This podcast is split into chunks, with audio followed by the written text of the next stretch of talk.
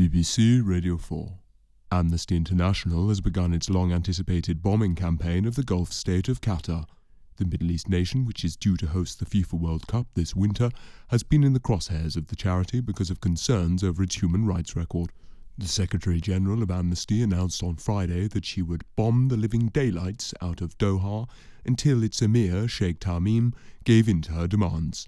Henry Harthorne reports from the neighbouring state of Bahrain. I'm here with Air Vice Marshal Manfred Ernst of Amnesty International, who are coordinating the first stage of their operation from this airbase in Bahrain.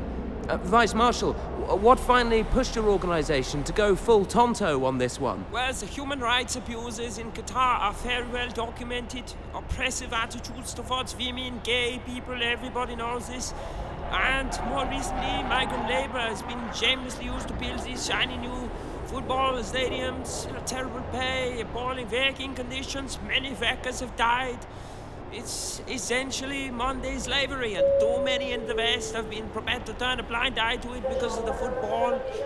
And there comes a point where, as Amnesty International, you just have to say, uh, enough is enough.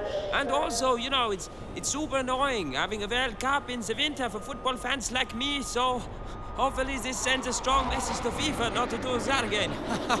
And how strong is Amnesty's military power in 2022? It, it seems like a big operation you've got going on in this hangar. yeah, it's a pretty well equipped modern day military, all funded by uh, donations from our supporters.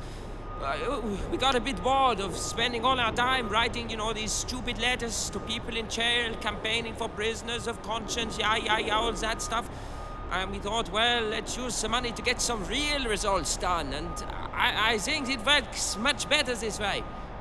What does the campaign in Qatar look like right now? At present, we are beginning with aerial assault, planes, the Apache chopper squadron here, and supported by long range heavy artillery on this side of Supporter. Uh, we have a standing army of about 15,000, along with another 60,000 reservist volunteers, a lot of middle aged people in the home counties of England, Tunbridge Wells, Saffron Walden, you know, places like that. Uh, many of them have been called up, and we will be deploying them in the coming weeks when the land operation starts. And what's the strategy behind this? What's the end game you're pushing? Uh, are, are you trying to extract concessions from the government in Doha?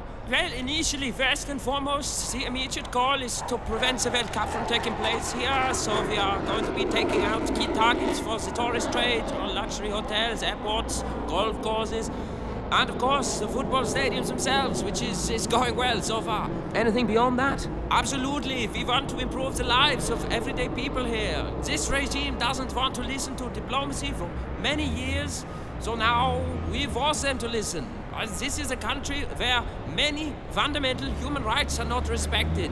And at Amnesty, we believe everybody deserves the right to freedom of expression, democratic process, proper autonomy for women and girls. And we will give the normal citizens of this country those things. By bombing them? Yeah, sure, why not? Get to the. Okay, time to go. Sorry. Uh, oh, but enjoy the World Cup wherever it ends up. Uh, until England gets knocked out, of course.